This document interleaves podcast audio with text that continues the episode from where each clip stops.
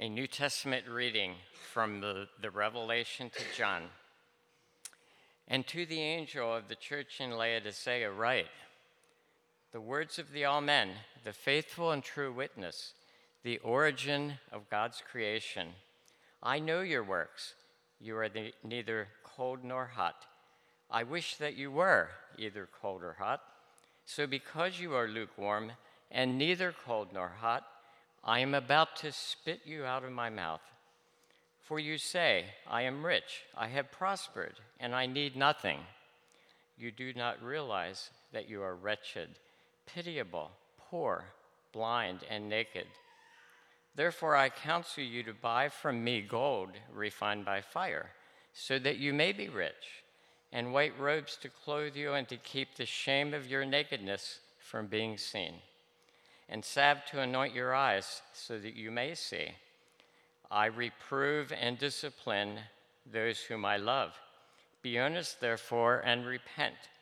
Listen, I am standing at the door knocking. If you hear my voice and open the door, I will come into you and eat with you, and you with me. To the one who conquers, I will give a place with me on my throne, just as I myself conquered and sat down with my Father on his throne. Let anyone who has an ear listen to what the Spirit is saying to the churches. This is the word of the Lord. Thanks be to God.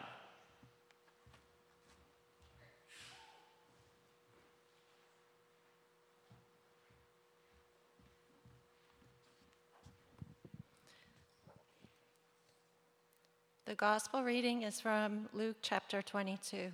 Hear the gospel of our Lord Jesus Christ according to Luke.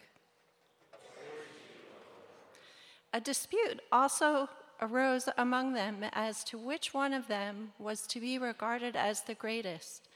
But he said to them, The kings of the Gentiles lord it over them, and those in authority over them are called benefactors. But not so with you. Rather, the greatest among you must become like the youngest, and the leader like one who serves. For who is greater, the one who is at the table or the one who serves? Is it not the one at the table? But I am among you as one who serves. You are those who have stood by me in my trials, and I confer on you, just as my Father has conferred on me, a kingdom so that you may eat and drink at my table in my kingdom, and you will sit on thrones, judging the 12 tribes of Israel. This is the gospel of the Lord. Let's uh, pray together. Our Father in heaven, this morning in our worship, we've been singing, we've been praying, and reminding ourselves from one moment to the next that we exist in your presence and you in ours. And so we are before you and you before us. And we ask by your Spirit that indeed you would awaken our hearts and open our ears, that we would be people, persons, individuals in a community that hears what the Spirit is saying to the churches. So meet us in this time uh, as we reflect on your word, we pray in Jesus' name. Uh, amen. So, uh, we are looking at Revelation this uh, fall, the book of Revelation. And one of the things we've seen is that this is a book that Jesus has left the church at the very end of the Christian scripture, right? That gives us a series of last words about a variety of topics. And it's a book, really, that launches us into our present moment, right? Into this season of waiting, into the spaces of suffering, into the spaces of joy in, in our life and in our world as the church turns this sort of this, this page from one chapter, one generation into the next.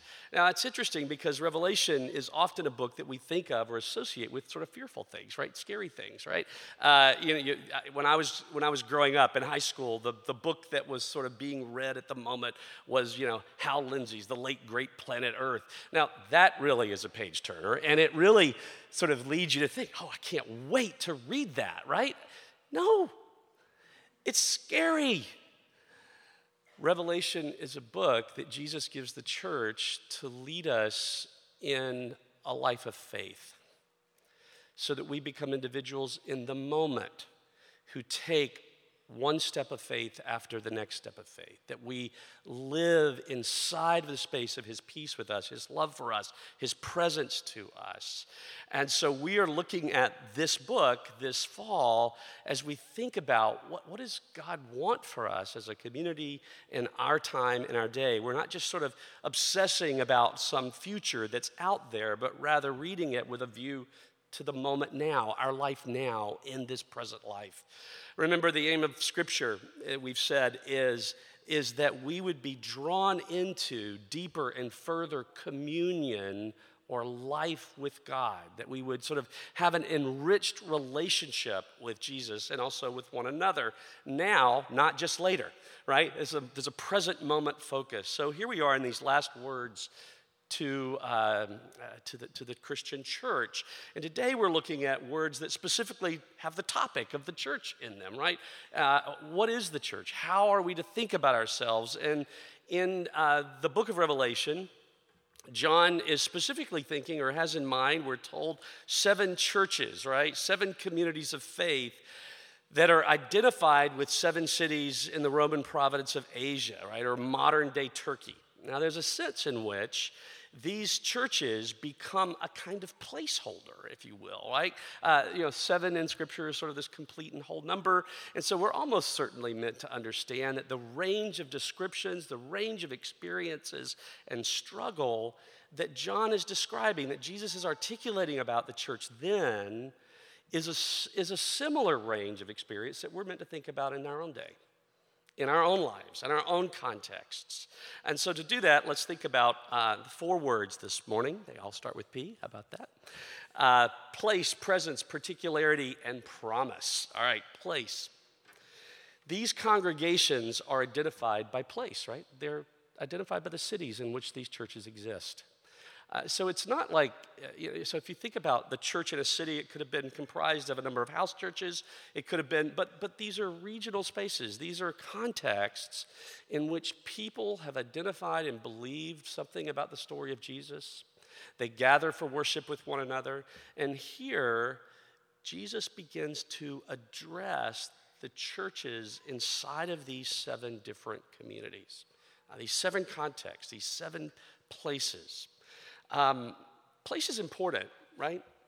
Uh, some of you, if you even described instead of Philadelphia, you know, we, we're all sort of Philadelphians in one sense, right? And, uh, but we live in different regions of Philadelphia. We live in different neighborhoods of Philadelphia. And so we also have different experiences of Philadelphia. Would that be fair to say?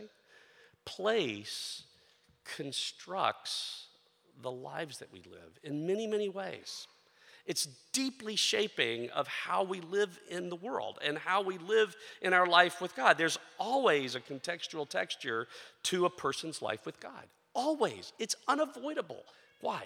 Because you are a human being and you live with your feet on the ground in certain places and not other places. And you and I live with our feet on the ground inside of real relationships and the last time I thought about relationships, they're pretty impactful on the way we live life. Place is hugely important. The body of Christ, the church, is not an abstraction. So important. It's not a ghost. It's not hovering over the face of the earth in some way, but we are situated in real places in real context, which doesn't mean that we're not intimately connected with the church throughout generations and throughout history and throughout time and throughout the world even now. There's a bond that we have with the churches of other places and other regions, but you live life in this place, here, on the ground. And so it's really important for us to begin to think about how these places impact the way we express our life with Jesus. So we read the, the letter, the one letter uh, out of the seven that uh, is written to the church at Laodicea. Now, a little bit we know about the, the, the community of Laodicea is it was a prosperous city. It was known for its sort of high quality textiles and medical community, perhaps. There's some sort of speculation around those realities. It was a wealthy place. It was a very prosperous place. And as you read, read through this letter, what did you notice about the church? It reflected the prosperity of its place. it, it was comprised of those people who lived inside of those segments of society in some sense, right? Now, that's how the church emerges. It always emerges in a place, and it always emerges among some demographic, and we reflect the characteristics of the demographic that we're coming to faith out of. But Jesus really cares about what happens in the mix of our relationship with Him. Laodicea was a wealthy place, and the church reflects the prosperity and the wealth of its community. That's a given. Churches always reflect the communities that they're a part of. Our place in the world is important. Um, and Jesus' story comes to each of us inside of some type of a context. Now, the second word presence. The presence that makes the gathered community in these places a church and not just a, you know, some social space, right? Some club, for example, or some enjoyable co- community, even, is, is the presence of Jesus. We saw this last week when we read about John's sort of great vision of Jesus himself, right? We said that right at the, at the outset of the vision, there is this imagination of this temple space where heaven and earth connect, and the menorah is there with its seven branches, right? Remember? And the seven branches of the menorah reflect, right, the presence of the church before Jesus and Jesus' presence among the church. His presence alone defines us as a church. If he's here in our midst, we're the ecclesia, we're the gathered people of God. He's in our midst, we're in his midst. And it's so important in those moments that we recall that, that we understand that. And as you sort of track through that vision that John gave us last week, remember how he described his eyes? They're like a piercing flame. And we talked about how when you stare into someone's eyes, you know, it can be a moment of profound comfort and discomfort, right? Because someone sees you, they see you all the way down. And what John is telling us about Jesus when he's in the midst of his church is, he, is that he, he gets you, he knows your story. All hearts are open, all desires known, no secrets are hidden from his gaze. He perceives you, He perceives us. So each of these letters, interestingly, opens with this kind of acknowledgement. Jesus sees and he knows their place. Ephesus, for example, he says, I know your works, your toil, your endurance. To the church at Smyrna, he says, I know your trials and your poverty. Uh, to Pergamum, I know where you dwell. To Thyatira, I know your works, your love, your faith. To Sardis, I know your reputation, but then interestingly, it's hollow it's empty. To Laodicea, I know your works, not hot, not cold, tepid, lukewarm, not interesting. Jesus discerns the story of his church. He sees us. Right off, Jesus says something in, the, in these letters that indicates he perceives the real community. He's not speaking to them generically, he sees them, their story, their real one. He sees these communities in these distinct places, their moments of ups, their down moments, their sorrows, their joys, their faithful aspects, their unbelief, their love, their lack of love, and just so on and so forth. He sees the real people, the real community of his people. Place is important, presence is important. Because Christianity isn't merely cognitive work. It's not simply that we've believed certain interesting truths about Jesus, however truthful those truths are, but that he perceives us. We're in relationship with him, Jesus among us, seeing us, so place and presence. But think about particularity, particularly the, the particularity of his words. Jesus speaks unique words to each of these congregations, to each of these communities of faith in these unique places, right? Uh, so I want you to think about your um, closest relationships for just a moment.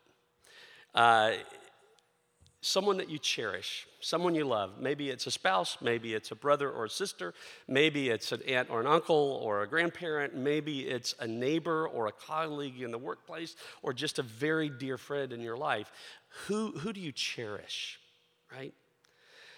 You never, with those persons, confine or reduce your knowledge to them to a set of facts, right? If you do, you're kind of in a, in a weird place relationally, right? Think about it. If I'm married to Stacy, so if you say, hey, Tuck, who's Stacy? What's she like? Well, you know, Stacy was born in Armuchee, Georgia. Stacy's Southern. Stacy is a mother of three. Her birthday is July the 30th.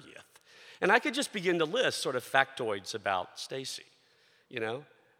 But that doesn't tell you about my relationship with Stacy. It doesn't even really tell me much about my relationship with Stacy, right? Why? Because a relationship is interactive. A relationship is engaging. A relationship connects, right? I am married to the person of Stacy. And here's what that means. It means that she and I, we, we interact truly. We interact. And it means something like this that our mutual presence in one another's lives is interfering. We interfere with one another, right? My story, her story combine and interact in ways that don't leave us with just ourselves, but call us to something new. And it's always interfering. And sometimes I like that interference because I think, yeah, that's really great. You complete me, love.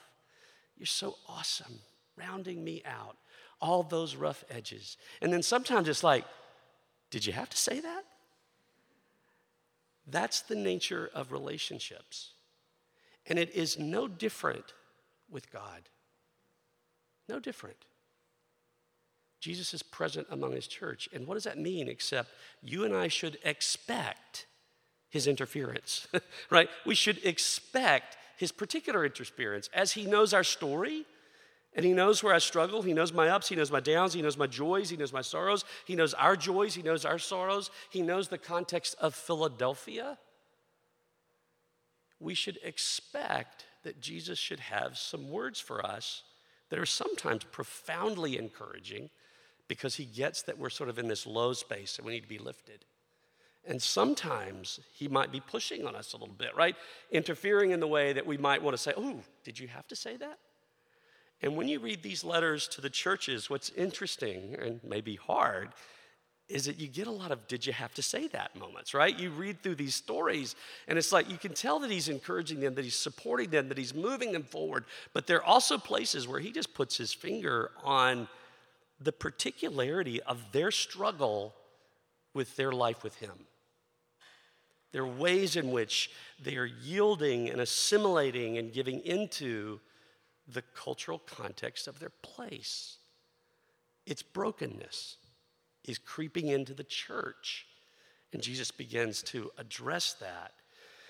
He says something unique in all of these places. He knows their unique stories and he begins to interfere with those stories in a way of redirecting their stories. And guess what? He's aware of your story this morning. He knows your life. He knows the things that are hard in your life. He knows the places you have joy. He knows the things in your life where when you were confessing sin just a few moments ago, as we were in that space in our worship service, and we were in that place of private reflection, and you were thinking, where did I revert back to broken ways of expressing my humanity? What did that look like for me this week? Jesus was present to your thoughts in that moment. As honest or as hiding as you may have felt in that space. He would interfere with us and he'd redirect us. One of the, uh, the founding stories of City Church that I've told periodically over the years is that we were thinking about moving to Philadelphia and starting a church in our great city. Uh, one of the stories that gave rise to it was with a friend of mine that I knew who was a PhD student. Uh, and he was living in Philadelphia, um, working on his PhD in the space of religious studies.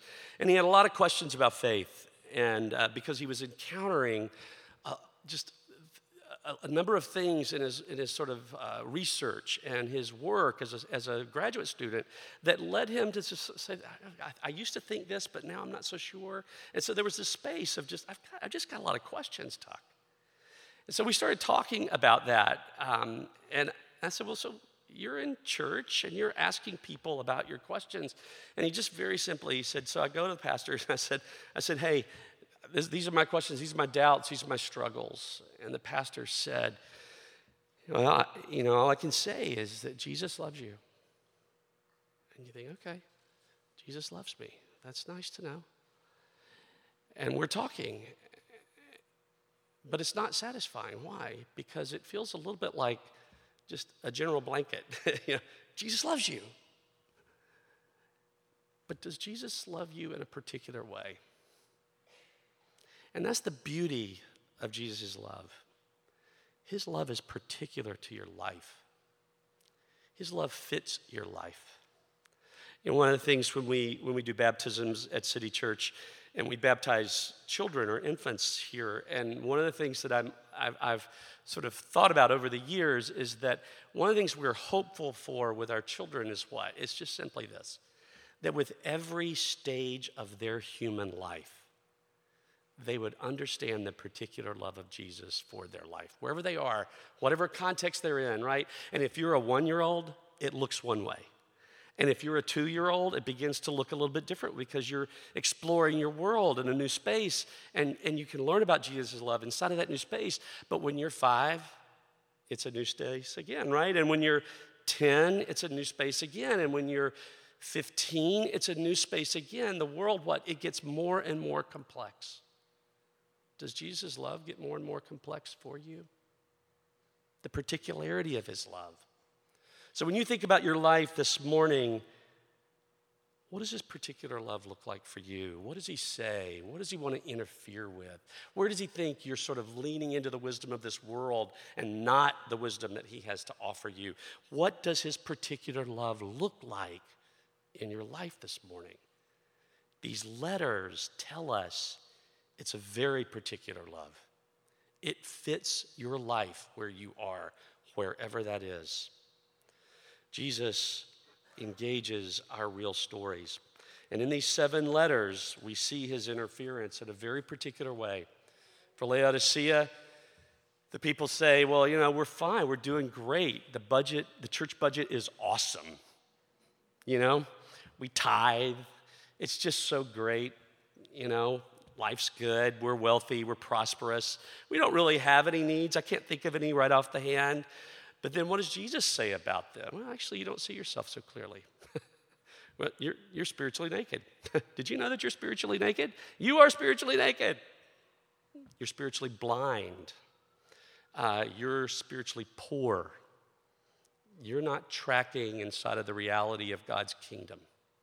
Some other reality is governing what you see and what you clothe yourself with.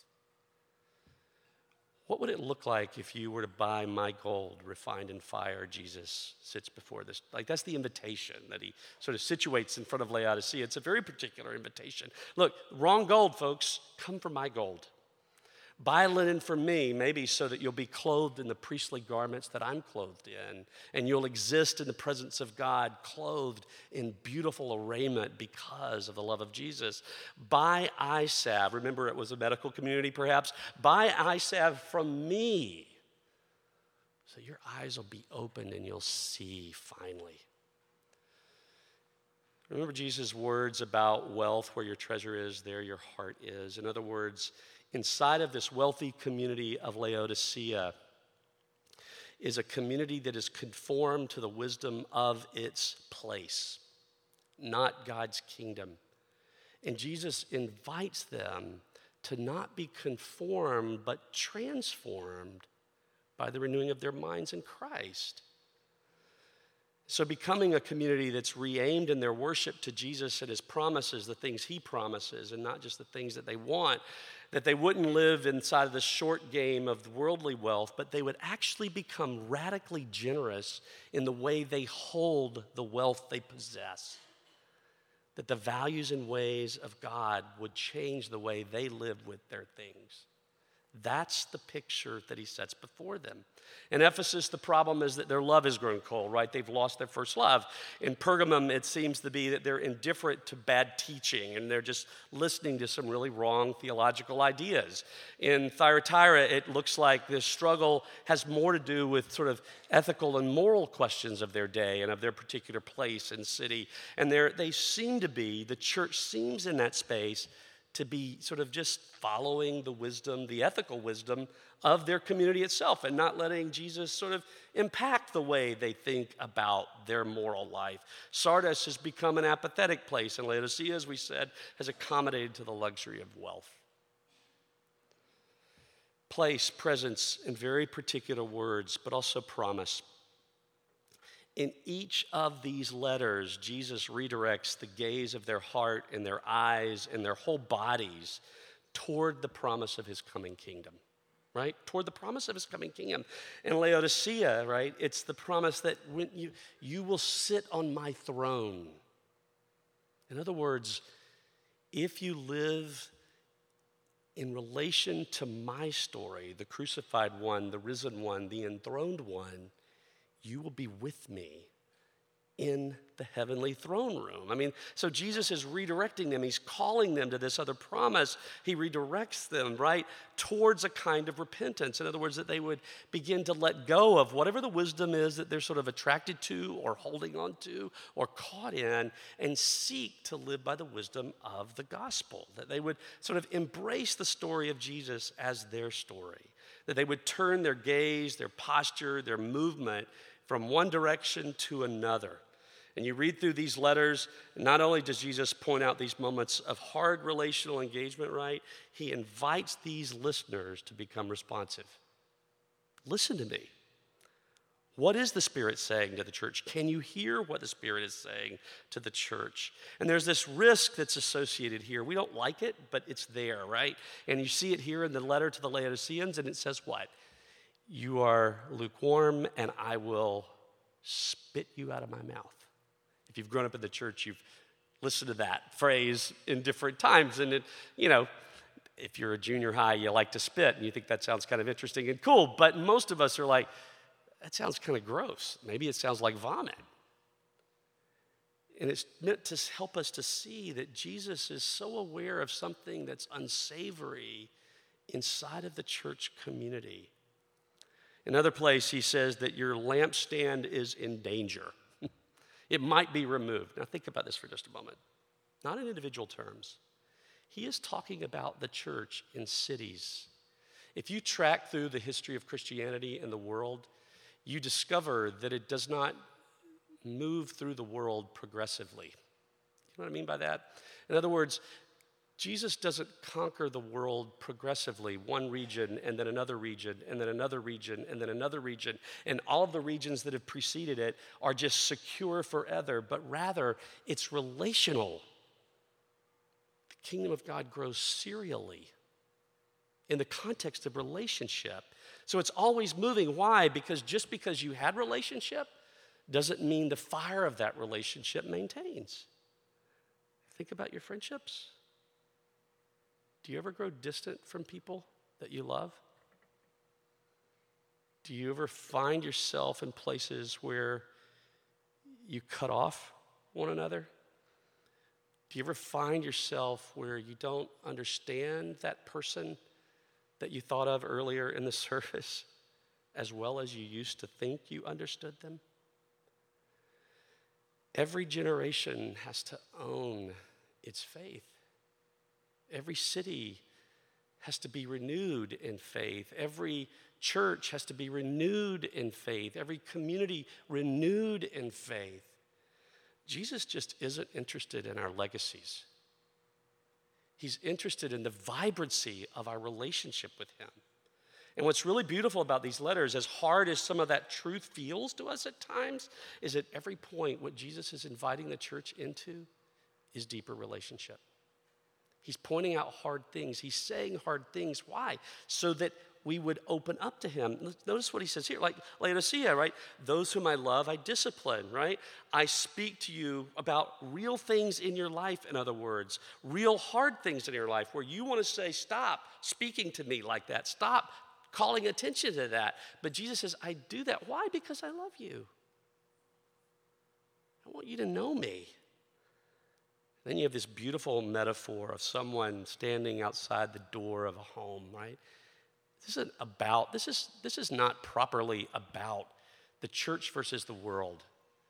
This is Jesus in the midst of his community, people that believe in him.